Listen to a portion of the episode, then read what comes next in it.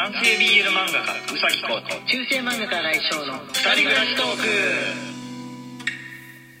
はいこんばんこんはばんは。はい。今日は久しぶりに、えー月曜日のえー大人トークですね、はい。アダルトトークの日を開催しようと思っていますの解でえーまあそんなに別にハードな下ネタはないですけれども、えーまあ、ちょっとその下に関わるものでも苦手だなって思う人や、えー親子さんでね小学生のお子さんとか親子さんで聞いてる方は要注意という風な感じでございますね、気にしない人はもう別にはい。いいですけれども、あのもろもろなのとかってあんまないですので。はい。はい、ただ用語をもし聞かれて例えば子供さんとね聞いてて用語を聞かれて困ったなみたいになる場合はもう聞かないと、はい。今今この瞬間にはじゃあちょっとこの間のライブのアーカイブ聞こうかみたいな 感じで。ライブ配信のアーカイブにずらすとかねっていうのも手でございますが。はいじゃあえっ、とね大人トークの日はえギフトの紹介はえもしその該当する人が、えーあれだったらいけないんで聞いてなかったりしたらいけないんで、まあ、基本読まないで。はい。いようかと思ってるんですけれども大人トーク自体に応募してきた人だしした経験ある人のだったらギフト読んでもいいのかなよく考えたら。いや、でも読まなくていいと思う。読まなくていいかな、うん。はい。あのねなぜかというとあのなんで今日開催するかというと最初にいただいたのは結構な時経っちゃってるんですよ、はい。自分のもう誕生日の時期ぐらいにはい。いただいたお便りが読めないでいたんで、えーまあ、今日あのいくつか大人向けのトークいただいたから、えーやろうとはいふうな感じでございますね。ね。じゃあよろしくお願いいたします。はい。4月18日にはいいたやつですね。ゆのさんよりうさみみイースターエッグ1、ゆのさんありがとうございます。はいお待たせいたしました。こんばんは。初めての月曜日ネタです。コンドームの自販機がありました。割と近所に。しかも、前を何度も通ってましたが、全然気づいていなかった。横にいるさとちゃん、かっこ黄色い像の方が印象的で。確かに。子供の頃も商店街の化粧品と薬局が一緒になってるお店の前にあり、値段が高いので、かっこ確か500 500円。興味津々で見てました。何の自販機かも知らず。見つけた自販機も昔からあるような個人宅の1階が化粧品と薬局になっているお店の前あで。子供の頃に似た楽しい家族計画というロゴはなく、0.01、0.02の表示のみでした。あークリップスタジオのブラシサイズみたいな。そうだね。あー今はそうなんだね。0.01、0.02って書いとけば確かに、あれですね、無難ですね。うん。うん、無難ですね。ね。なるほど、なるほど。わかる人にだけ分かればいいっていう。そうそうそうそう、うんそういうので500円は変わってないのかな？変わってないんだよ。あれね500円で何個入ってたか思い出せないんだけどなんか昔やっとそういうのを買っていいぐらいの頃特に使う用事があるわけじゃなくてもあれを買ってみようっていう気持ちになってはいはいはい。買ってみたことがあるんですよ、はい。もう許されるだろうと。子供じゃないから、3個ぐらいだったかな。3, 3個ぐらいは入ってた気がしました。3枚っていうんですかね。確か1枚じゃさすがにねなくって、うん。あのかといってあのいっぱい入ってるうん。わけでもなくて、3枚ぐらい。はい。若い人が一晩で頑張った時にもしかしたら使用しきっちゃうかもしれないぐらいの、えーそうん。だったと思ったんですけどもうドラッグストアってものがまだなかった頃なんだけど、はその頃自分がはい。成人した頃ですと、まあその後90年代の間にドラッグストアっていうものが日本でもいっぱいできて浸透しきったじゃないですか。うん。もう今やシャンプーとかそういう石鹸とか買うのってドラッグストア以外で買う人ってあんま少ないんじゃないかぐらいにドラッグストアありますよね。各町に。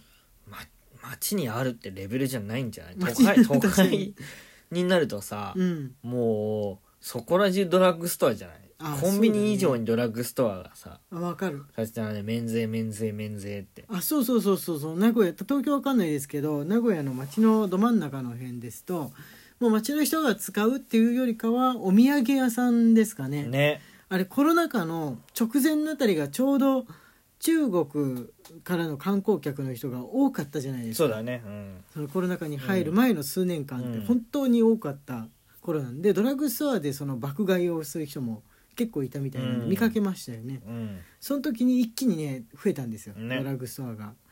ですぐコロナ禍になっちゃったからっていう風な大変でしょうね営う業も。んねあれはどうなんでしょうかね。ね。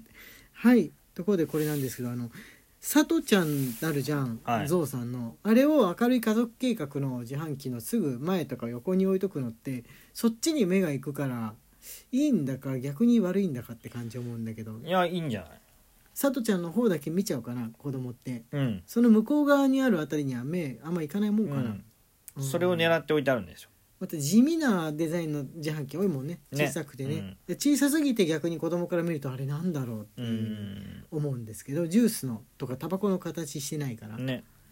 うん、あれ思ってた？こうくん子供の頃不思議に思ってた？いや見たことなかった。あこうくんの周りにはなかった？高校生になるぐらいまで見たことなかったね。実はあってやっぱさとちゃんとかに目がいって分かんなかったといやころじゃない？なかったね。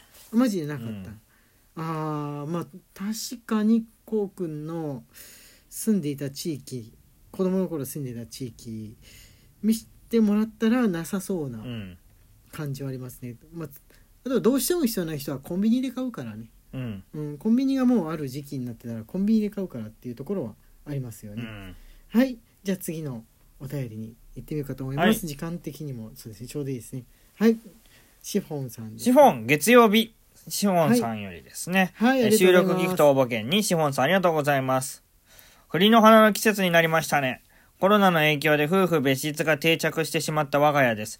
私はもともとの2階の寝室を使い、夫は1階のリビングの隣の和室を寝室にしているのですが子供たちが新体操の技を練習をするために、仕切りに、仕切あ仕切りの襖を取り外したりして、めっちゃオープンなスペースで寝ています。だだっ広い。今年こそは匂いの嗅ぎ比べをしたいのですが、避妊問題を考えるとやはりピルの服用が最適解とは思いますが、今年は間に合わないです。どうしたらいいですか？よろしくお願いします。どうしたらいいですか？って言われても困る。困る。マニアまあ匂い比べはしなくていいんじゃないでしょうかね、それでねね、2だと混ざってしまいますからね。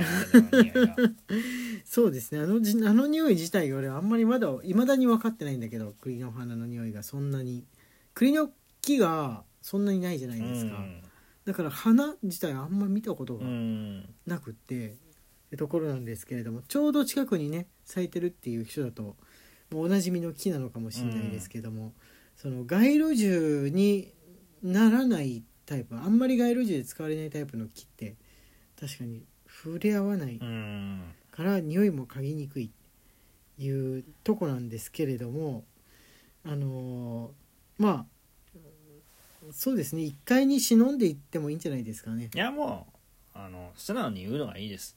はい。匂いを嗅ぎ比べるので、取っといてって。いやーそれで出たものを排泄物じゃんもうそうなっちゃうと。いや、もうさ、これは実験だから。いやーそっちの方がきついお互いきついお互いきついような気がうん。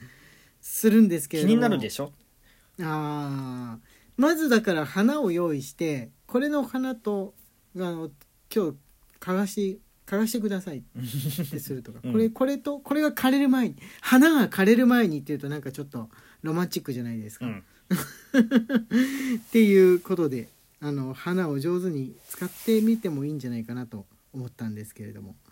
はい。あとねあの下は実はこれぐらいなんですけど内容的には、えー大人じゃないと分かんない、えーもものということでサバみそさんのこのギャンブル系のものも読もうかなと思いました。サバ味噌さんより、はい、えー霜降り明星の粗品こと、えー生涯収支マイナス1億円くん、毎億円くんが YouTube チャンネルで本命に指名した一番人気レイパパレは12着、馬券はレイパパレのみを1着に添えた3連単フォーメーションだったため外れた。万億くんの22年の G1 の本命はフェブラリー、フェフェブラリー S がエアスピネル9着、高松宮記念がダイヤトニック14着、大阪杯では昨年の年度代表馬エフフォーリアが9着となり、桜花賞ではラブリーユアアイズが最下位18着、光月賞は逃げ、皐月賞は逃げ馬デシエルトがスタートでつまずくまさかの展開で16着に沈み、天皇賞かっこ春はマカオンドールが11着、NHK マイル C ではキングエルメスが6着だった。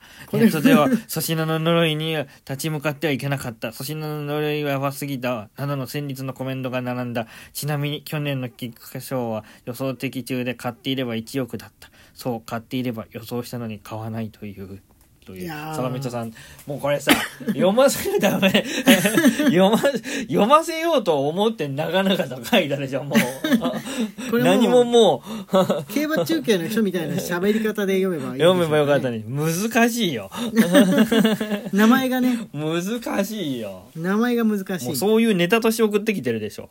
ちょっと待ってごめん今ねなんか咳込んじゃっ急急にむせた 今急に 急にむせわ笑いそうになった時にヒュッてなんか入っていく時あるじゃん。あなるほどなるほど。こうくんがあんまりたどたどしいから笑いを我慢してたらなんなるほどかヒュッてきてすごいむせそうになってこれね苦しんでしまっていました。縦読みとかじゃないよね。縦読みじゃ縦読みじゃないです。縦読みじゃないです。いや馬の名前ね難しいですすねごいもう。はい。いやこのね競馬はね俺も前やっぱこのあ同じ状況になったことあるんですよ。自分がこれかなって思ってあの買おうと思ったけどやっぱちょっと今回見送っとこうみたいに若い時思ったやつが大花だったことがあるんでもうそういう時ってねなんか買おうとした宝くじがはあ実は当たりだったみたいな悔しさがひどいから、もうできない。もうできないと思ったそれ妄想しちゃうから買ってればあれも変えてこれも変えてあ買っていればみいたいな。やー悔や地獄。